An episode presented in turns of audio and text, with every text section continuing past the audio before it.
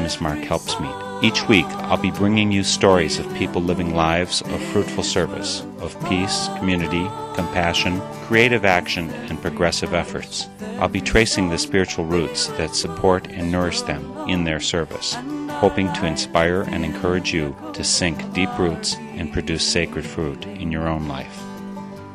Let us sing a song for the dreaming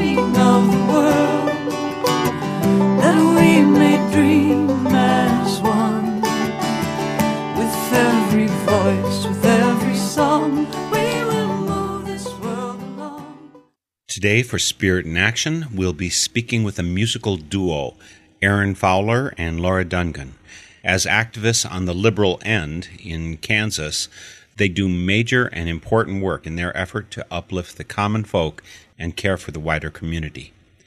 Laura was a founder of Sunflower Community Action and now works for the National Training and Information Center.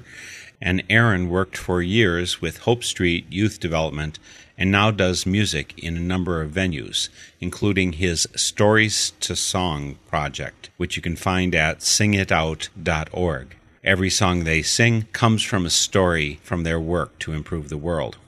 I interviewed Aaron Fowler and Laura Dungan the beginning of July at Cornell University in Iowa as part of the annual Quaker gathering of Friends General Conference. So we had an audience present to share in the spiritual musical witness that Aaron and Laura share. Follow links from my northernspiritradio.org to find out more about them. But right now, let's sit down with Laura Dungan and Aaron Fowler for Spirit in Action. I'd like to start out by introducing folks to both of your backgrounds, Laura and Aaron. You said you met in high school. Has it been a steady flame ever since? I want to get this on the air. 16. Mm-hmm. It was- yeah. Yes. Yes. Yes. Yes. what is that? A steady flame after maybe married 30 years? I don't. Yeah. Were you a musical combo back then? we were. Laura actually introduced me to getting into music at the high school level. I was singing with a, another guy at that point who taught me how to play guitar, but And uh, they'd made a rule that no girls could be in their band. no girls. girls just mess stuff up. So yeah, have have done music ever since, and then uh, eventually brought Laura into the the duo, became a trio, and then the trio became a duo as Steve left and Laura stayed. So. Got a little crowded. Were you both musical from childhood on? Uh, I mean, I know guitar, mandolin, all these kind of things. Uh, singing, choir. What, what was your background for both of you?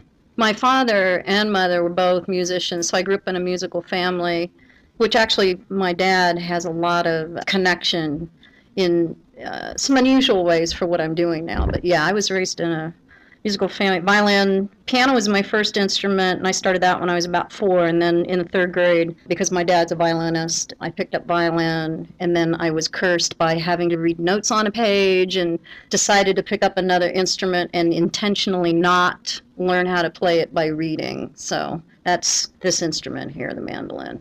And what about activism? Were you activists back in high school, or did that come on later? It, it came on later, much later, really, for both of us.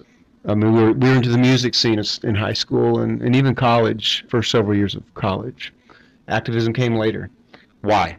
Why did uh, activism come along? Was was it just you didn't have enough to keep you off the street, or what? For me, I actually was planning to go into music. My major was actually church music in college. And I had an event in my life in high school where my music instructor sexually assaulted me that created an opening for then a man named Shel Trapp, who was an organizer who was working in social change things. And I was kind of in a place in my life where I didn't like watching people get messed over. So that was sort of my doorway into getting involved in that field. And music always has been along the side of it, but it was not at the forefront. Actually, I'm feeling that music's going to take a different kind of role in this last phase of my life. And Aaron, how did you get interested in activism? Well, I, it really was um, through some of our work with the Friends of Jesus community, which Laura and I were both both a part of an intentional Quaker community in Wichita. My background is as an educator. Uh, I was teaching middle school music at that point, and when we moved to the inner city of Wichita, uh, started working with the young people there. It was in that context that watching them in the community and in the neighborhood getting screwed over by police or by school administrators or whatever that began to become active in um, creating a place for those young people to have a voice for themselves and to be able to create change in those places that uh, were important to them. Could you tell me how, for either or both of you, the religious background, Methodist to Quaker to Quaker, how that went for you and how that dovetailed with your getting increasingly involved in activism? Well, as Laura said, we were both raised United Methodist and came to Friends University. I thought that was a cute name for a school. When I heard Friends University, I thought, oh, that's kind of a nice name. I had no clue. we were recruited for the music department, is why we went. and eventually ended up at one of the Quaker churches there, an EFI church that was there in Wichita. And EFI means, Evangelical Friends International. yeah, that's think. right. I- I- you were part of it. Now you're.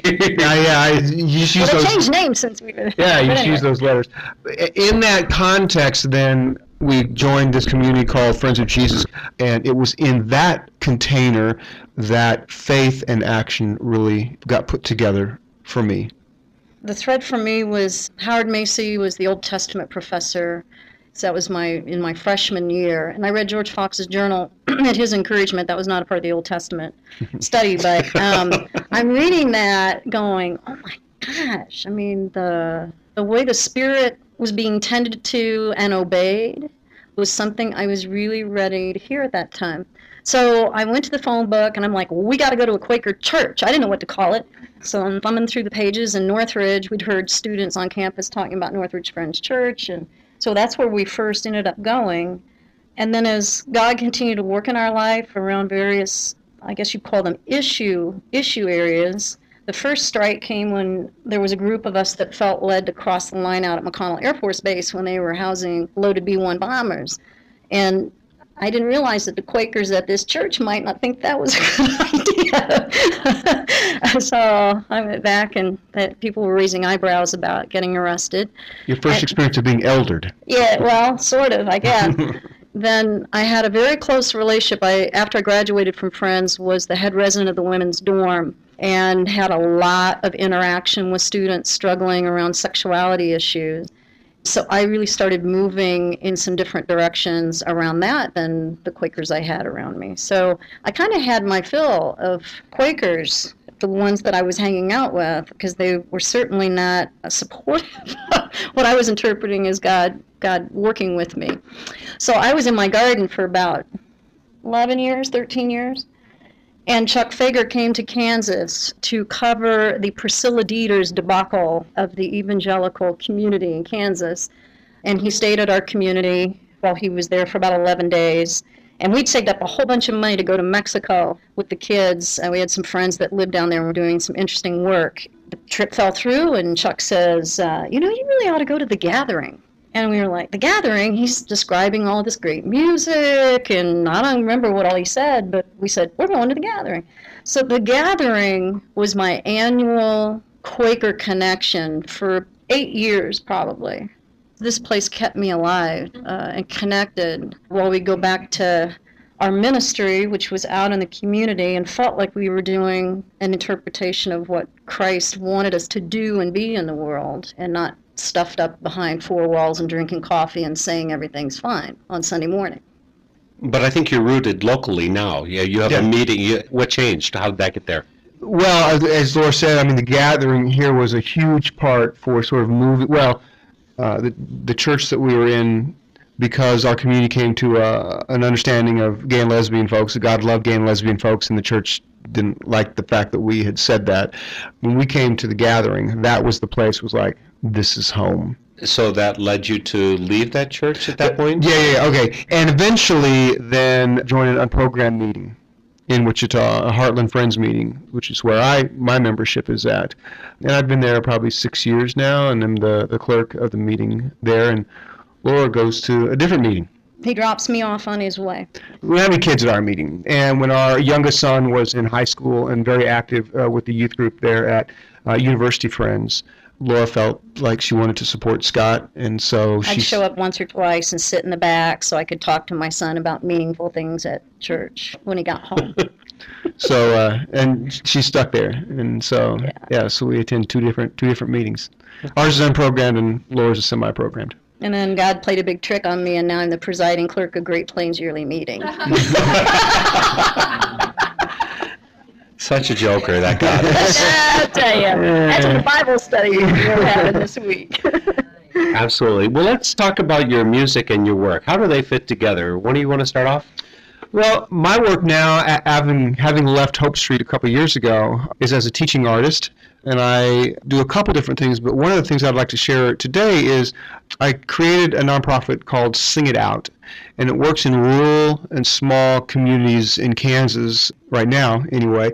And it's connecting young people, middle school students, with elders in their community. And I'm actually doing this here at the gathering this year with the third, fourth, and fifth graders, where we interview an elder in the community, the, the young people do, and then we turn around and we write a song based on their stories. And so we have about, um, over the last 10 years in Kansas, about 65 songs written about elders. And what we do, and you'll be able to experience it this week, is that on Monday, today we interviewed, the two classes interviewed, one class interviewed one elder, and another class interviewed a second elder. Tomorrow, Wednesday, and Thursday, we will work at putting the story into song. And then on Friday, we will celebrate by having the elders on stage, and we'll sing their song, and we'll we'll do a little biography about what they shared with us. Like I say, in Kansas, we've done this, and I have about 65 songs, and it is just a powerful opportunity to watch young people and elders come together and share their lives together. And for me, that's that's just a, a powerful place where spirit can reside. And you know, stories of, of young people when they go out and they've never met this this elder in their community, you know, say that was pretty cool. I'm like, wow, a seventh grader that says that was pretty cool to be with an elder. So that's the work that I'm doing now, and it's it's it's pretty powerful to watch that. Is your effort at creating peace between the generations, or what are you trying to do by this work? I, I think for me, it's just creating the venue, creating that space for young and old to get together. Because I don't do anything special when I'm there. It's it's creating that space, and then once that space is created, it's just amazing what happens in that space. So yeah. it leaves the world a better place. Absolutely. And it strengthens our rural communities um, in places where young people are ready to get get out and they end up staying because there's a reason to stay in that community because they hear story after story after story about their town. Would you like to share some of those songs or some of that music? Yeah, That'd be great. That'd be great. This is a song um, written in 2003, one of the first years that, that, uh, that I did this, in a small rural community called Glasgow, Kansas. So whenever I go to Glasgow, I always just t- people say, "So where are you going next week?" And I say, "Going to Glasgow, Kansas."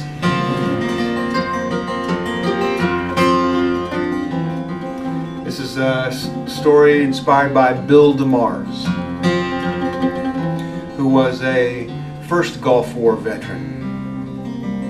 This is my town, down in the valley, with its rolling hills and pastures aplenty. Each time I come home from lands afar, she always looks great, my Solomon Valley.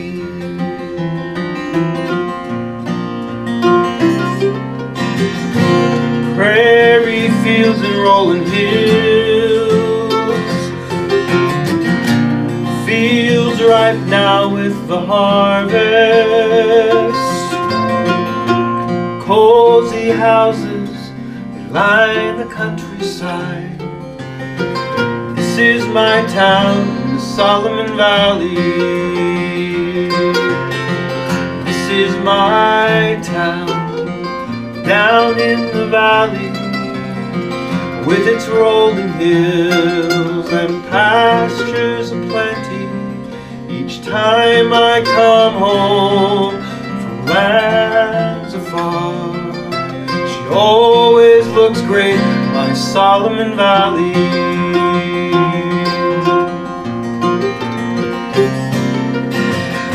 Smoke rising from the houses in the winter when it's cold. Snow covers earth like a quilted blanket. This is my town in the Solomon Valley.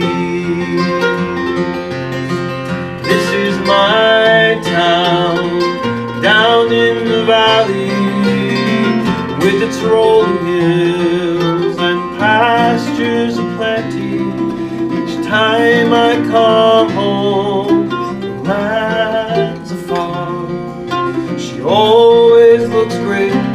my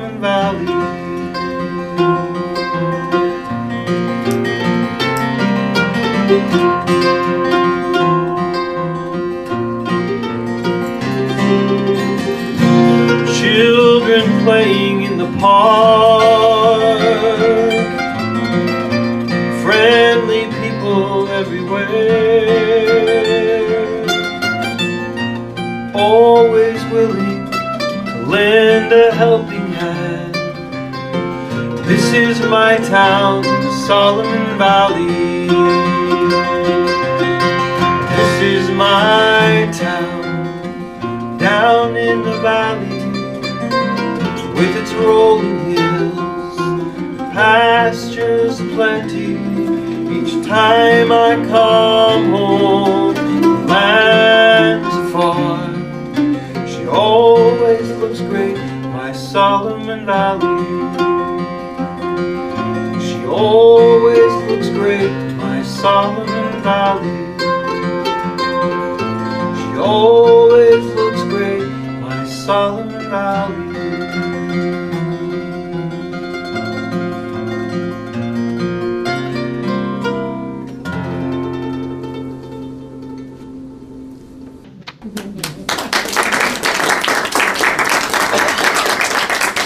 So that was seventh graders that wrote that.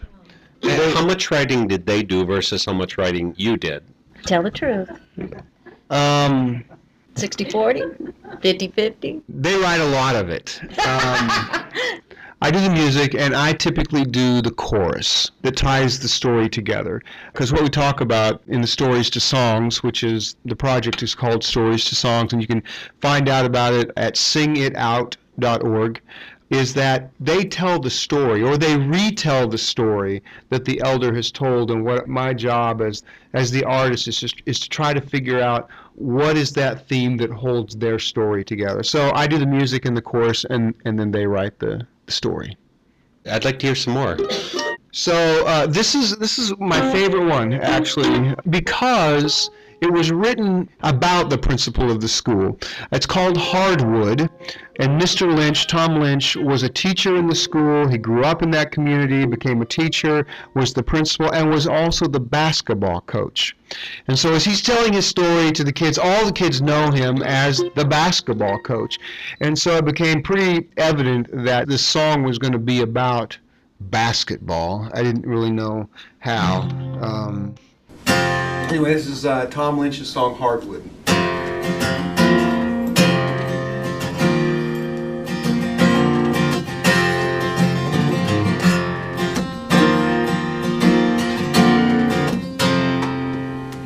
Up in the morning, half past six, turning on the old gym lights. Players coming in and they're lacing up their shoes. Everything is alright. They always play hard and do their best. They give it all of their might. They never give up, they never give in, they never give up the fight. Hardwood, life is hardwood.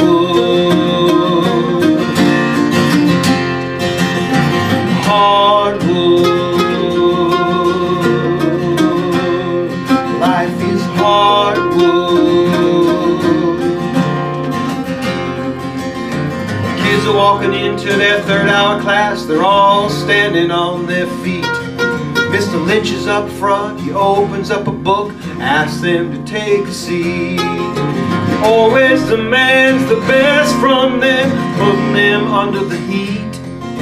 Classwork, homework, he is always asking, do you have it complete? Hardwood.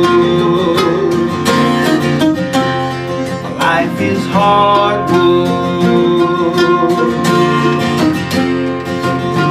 Hardwood. Life is hardwood. Now it's 3.15 in the afternoon and it's time to sweat again. Discipline and steady work, the whistle says begin. Working their tails to the bone, they're all taking it on the chin. But they never give up, they never give in. He says the winner doesn't always win. Hardwood. Life is. Hardwood.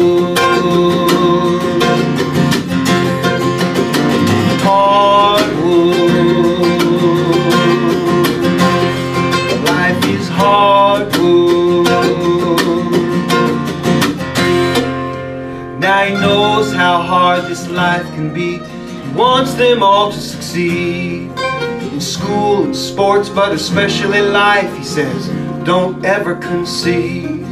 Stay on the course and fight the fight. Don't ever recede. Don't stop, don't quit, don't give in. Make it your lifelong creed. Hardwood. Life is hardwood.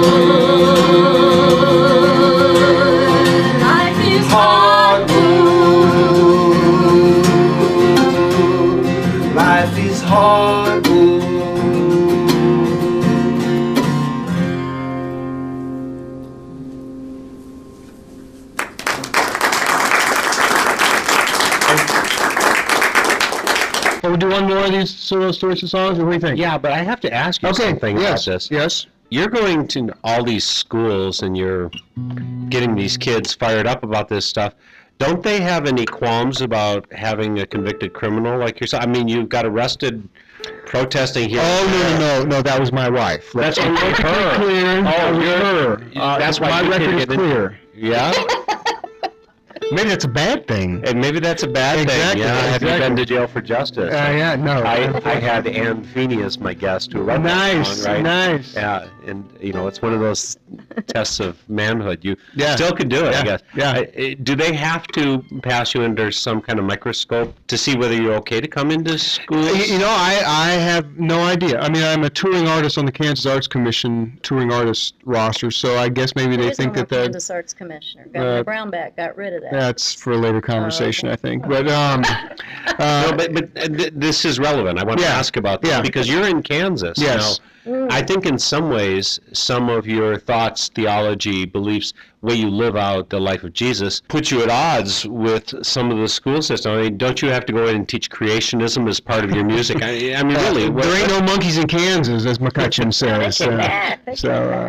You know, does that ever? Is there any friction? Is this? Do you put elements into your music or interaction with them that might be considered seditious?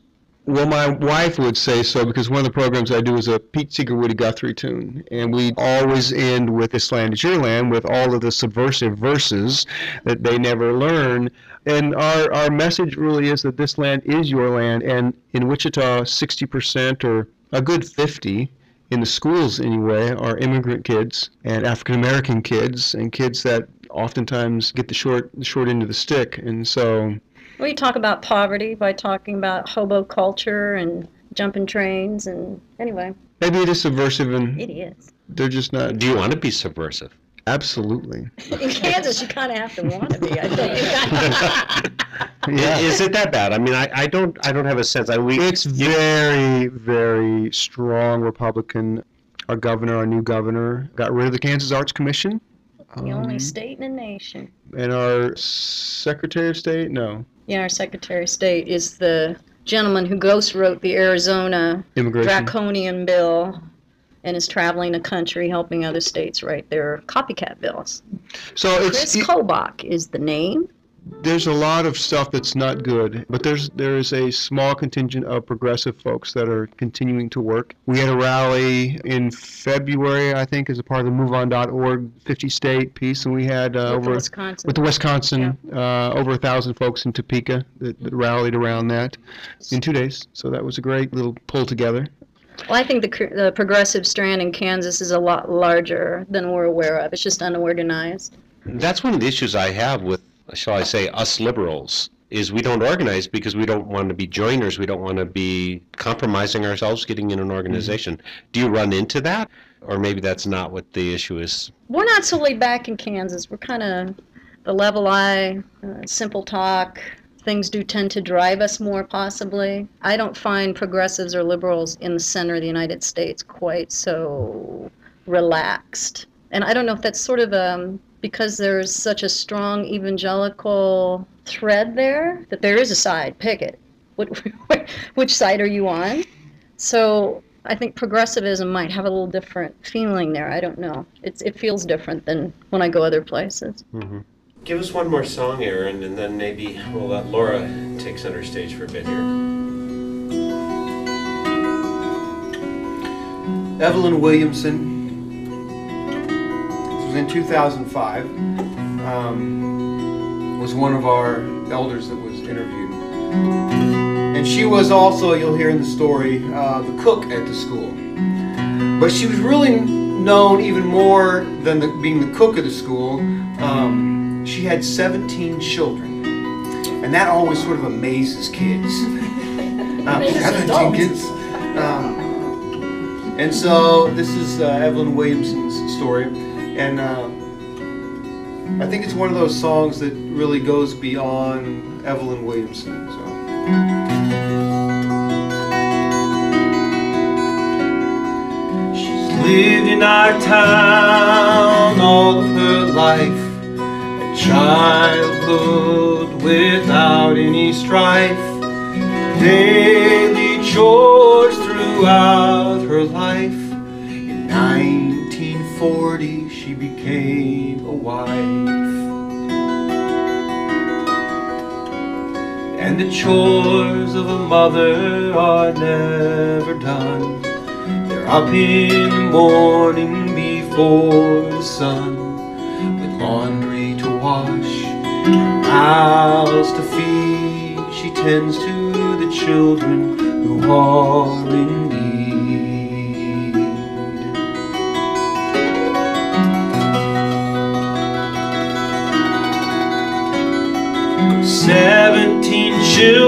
It started with Mary to the bus stop. Oh, no one could tarry, helping each other, always caring. Not a day goes by when a mother's not weary. And the chores of a mother are never done. She's up in the morning sun with laundry to wash and mouths to feed. She tends to the children who are in need.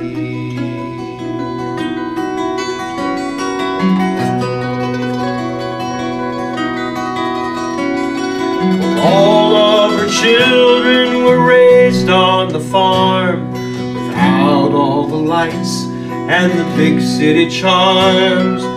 Tended the animals with strong arm. She'd pray each day that they come to no harm. Because the chores of a mother are never done. She's up in the morning before the sun with laundry to wash, mouths to feed. She tends the children who are in need. There at the school, she would cook for the kids. Pots, and pans, there were dishes and lids. Now she's retiring, so they're putting out bids. But still, she cooks for her own grown because the chores of a mother are never done. They're all up in the morning before the sun, with laundry to wash, mouths to feed. They tend to the children who are in need. Well, the chores of a mother are never done. They're all in the morning before the sun. There's laundry to wash and mouths to feed. They tend to the children who are in need. Chores of a mother are never done.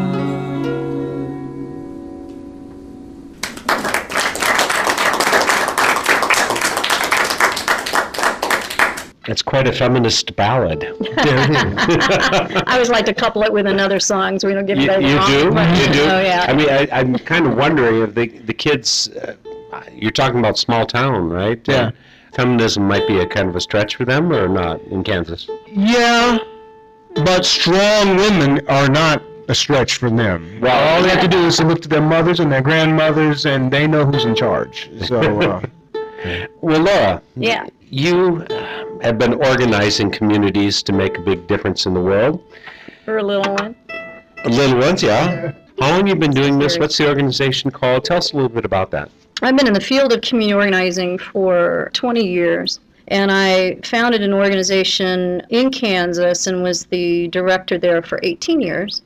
And we did everything from potholes, street signs, to subprime lending. We were going after those guys long before it became a crisis. We were able to get a 7.1 million settlement with Conseco Finance, and that was back in early 2000s immigration that was probably the most exciting part of the work for me what was happening in kansas and huge influx of workers. And then three years ago i made a transition and worked for the same national entity that sunflower community action was affiliated with and i came in as their training director and then had a shift this last year over into their consulting area to develop that program so we have a team of consultants that work with local organizations around grassroots fundraising, board development, staff training, director training, that kind of stuff. That's what I'm doing now. Give me some idea of the local color of what this is. You know, you talk about potholes or immigrants. Those are just names on paper to many of us who are not dealing with the issues. But I think you must see up front differences being made. Can you talk about people or what, what are you just organizing the organizers? Do you see the end product these days? Oh, yeah. It's, um, it is, though, in terms of the body of the work, is like working the next ring out so that organizations are strong to create the space for local leadership. It really is all built around the empowerment and creating the space for people in their communities to learn how to lead. And that means throwing people in the deep end. A lot of times they're in the middle of crisis and figuring out how to get them out of crisis mode and into collective action mode.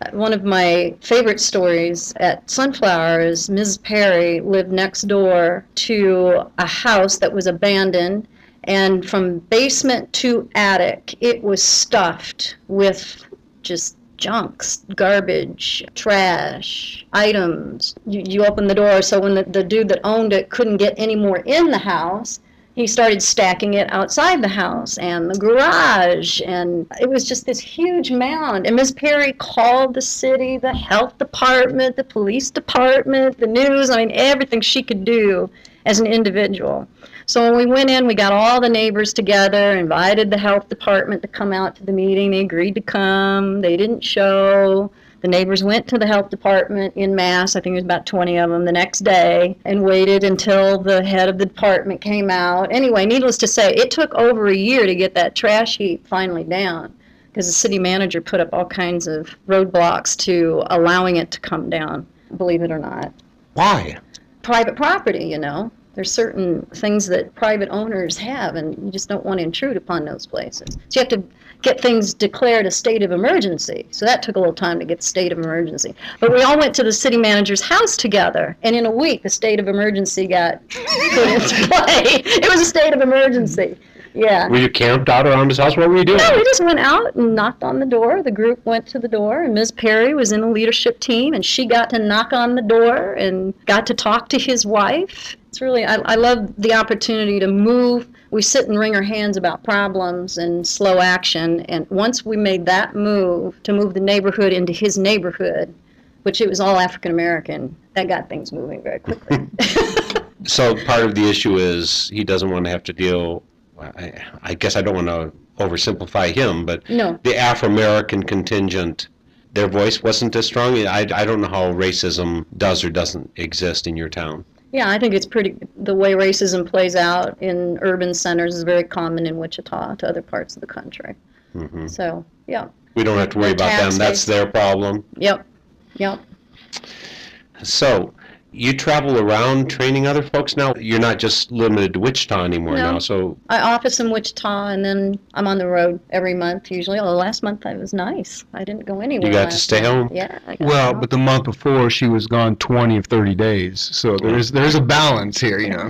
well, that's unusual. That's unusual. I thought that the chores of a woman are never done. I mean, who's good?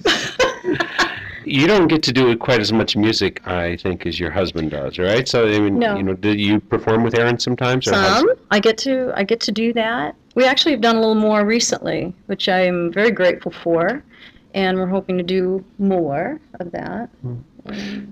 So, I think you'd like to share some music today too. Yeah, yeah, yeah. Kansas has some particular genealogy for me, some family roots that connected to what I've decided is my call. And um, I'd like to do this first song by Greg Artzner, and I'll make the connection with the song when we get done.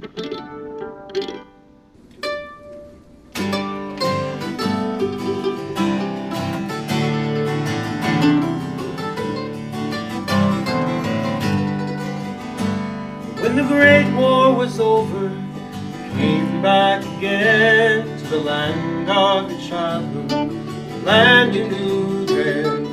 Wide open spaces, swallow and hawk, the great prairie grassland, brown earth, red rock.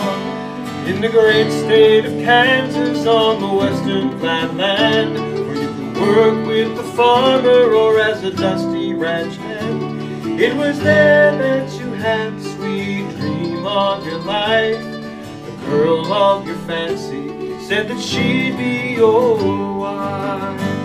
I'm a seed on the prairie, watered by the storm, whose stem reaching for the sky. And the song of a meadowlark carried on the wind. I hear voices of days long gone by.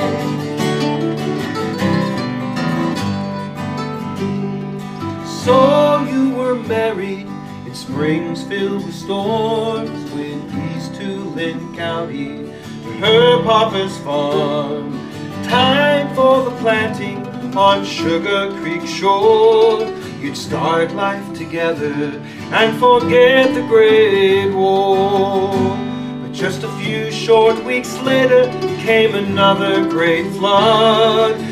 Creek overflowing with timber and mud. With no boat to cross over, swim across now. See if that cornfield is ready to plow. And I'm a seed on the prairie, watered by the storm, whose stem reaching for the sky. And the song of the meadowlark carried on the wind. I hear voices of days long gone by.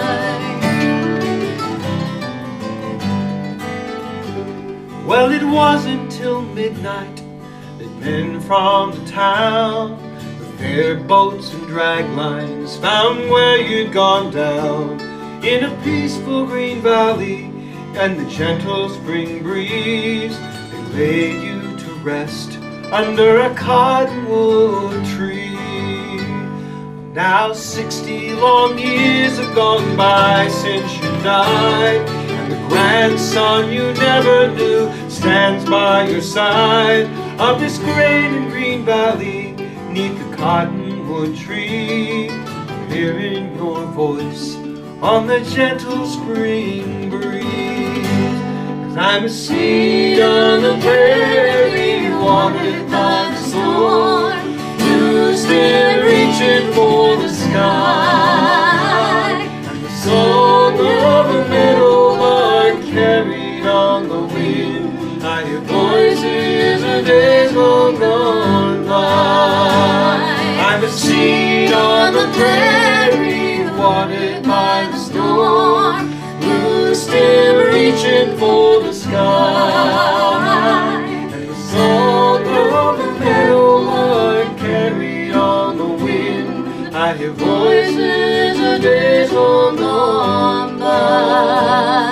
by. I hear voices of days long gone by. I hear voices of days long gone by.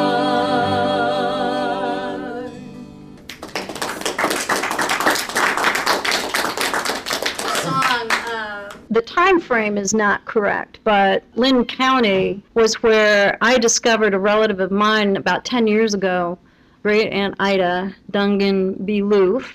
She was born there about 30 years after John Brown and the massacre that happened in that county, right along, it's right along the Missouri-Kansas border. So Kansas became a state 150 years ago, and Linn County was the site of a lot of turmoil. I understand that John Brown actually led a successful Underground Railroad excursion from Kansas that went up and ended in Iowa. But I'm not, do you know where that is, Bill? The, okay, all right, we're connected. We are connected. Which I'd like to share this next song, and then I'll say maybe a little bit more about Aunt Ida. Uh, let me just mention that last song. Greg Artzner is the man who wrote it. He and his partner Terry are together. They're called Magpie. And if you come to northernspiritradio.org, you'll hear my interviews with both of them over the past year. I, you can always just come to the site and listen to all of our programs for the last six years. Greg and Terry are a great, a great duo, a married couple, and have been doing this a long time. So they're a, they're wonderful, wonderful. If you just tuned in, you're listening to Spirit in Action. My guests today are Laura Dungan and Aaron Fowler. They do a lot of work and they do music together when the world is lucky. They're great music leaders and sharers. And Laura, you were talking a bit about more of your connection with music, your connection with Kansas, your connection with your work. You have some more, I think, to share. Yeah. Tell me what it is. Well, let's just do it through this song. How about? One night I dreamed I was in slavery. About 1850 was the time. Sorrow was the only sign. Nothing around to ease my mind. Out of the night appeared a lady leading a distant pilgrim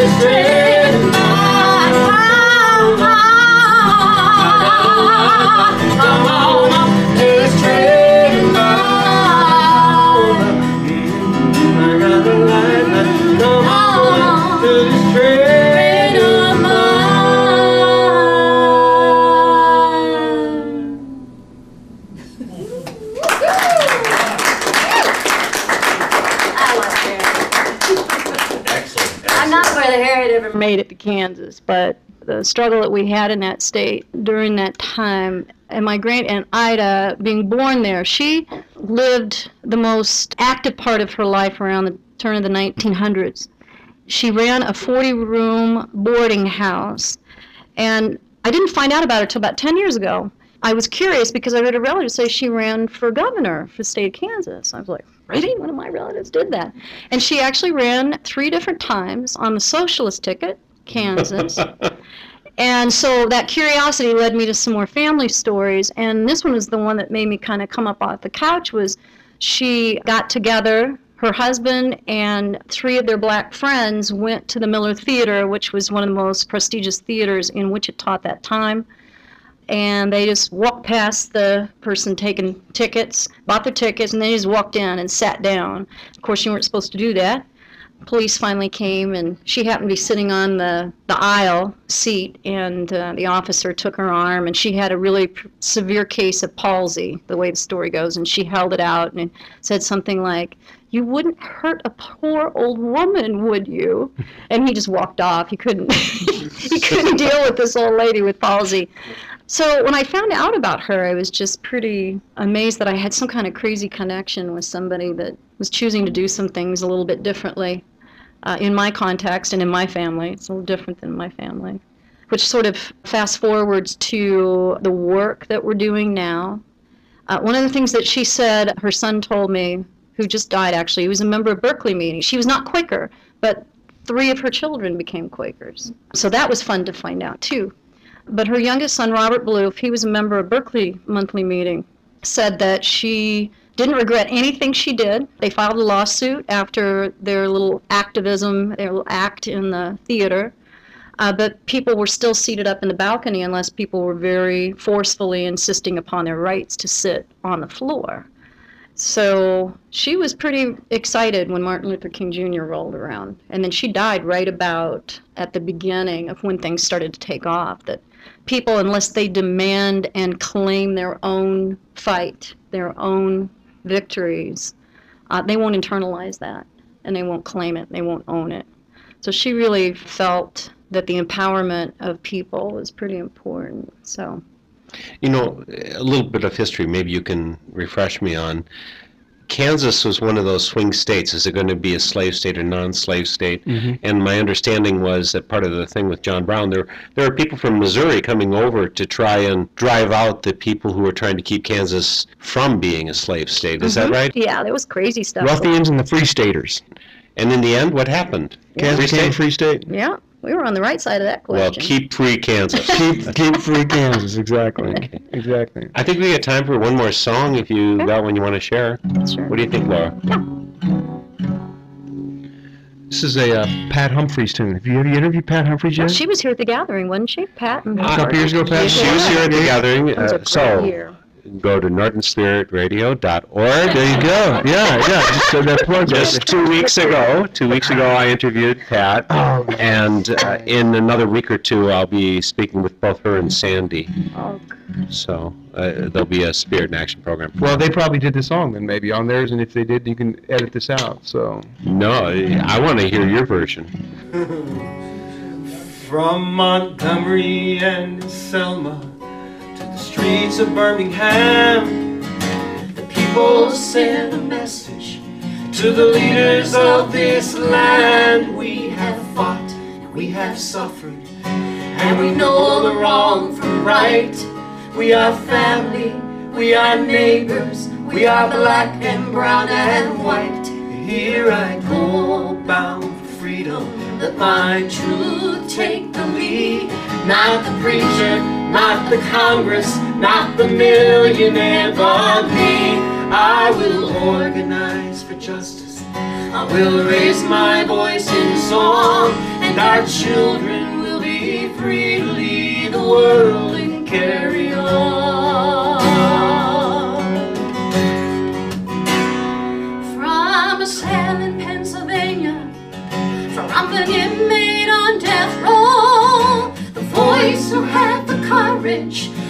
Expose the evil show from the courtroom to the boardroom.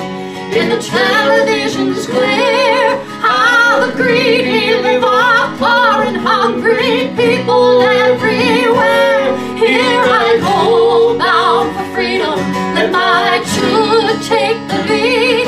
Not the preacher, not the Congress, not the millionaire, but me. I will organize for justice. Will raise my voice in song, and our children will be free to lead the world carry on. Here I go, though I'm standing on my own. I remember those before me, and I know I'm not alone. I will organize for justice. I will raise my voice in song, and our children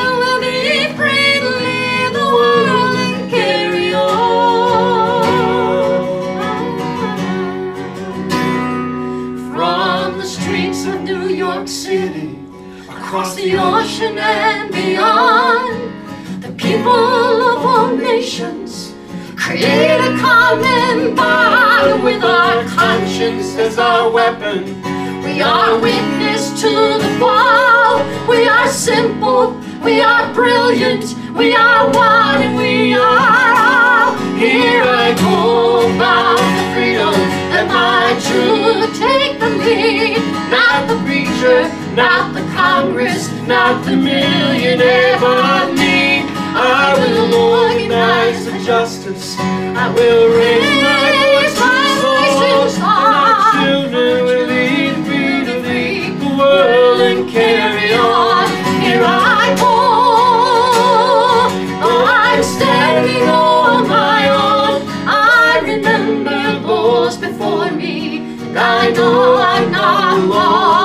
I will organize for justice. I will raise my voice in song, and our children will be free to lead the world and carry on. Here I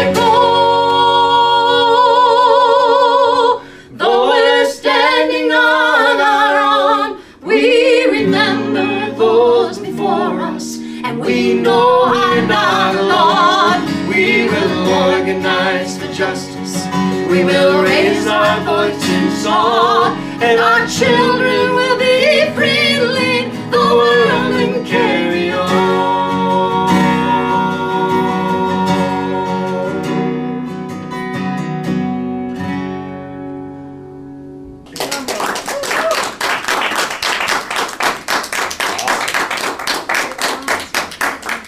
Incredible song and incredible singers here too today.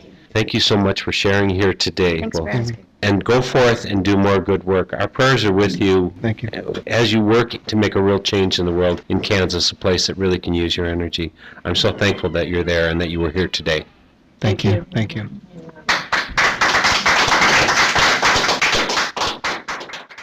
You were sitting in on a visit with Laura Dungan and Aaron Fowler, activists and musicians, in early July at the Friends General Conference gathering at Grinnell University. Follow links from Northern Spirit Radio to learn more about any of the above, and we'll see you next week for Spirit in Action. The theme music for this program is Turning of the World, performed by Sarah Thompson. This Spirit in Action program is an effort of Northern Spirit Radio. You can listen to our programs and find links and information about us and our guests on our website, northernspiritradio.org. Thank you for listening. I am your host, Mark Helpsmeet, and I welcome your comments and stories of those leading lives of spiritual fruit. May you find deep roots to support you and grow steadily toward the light.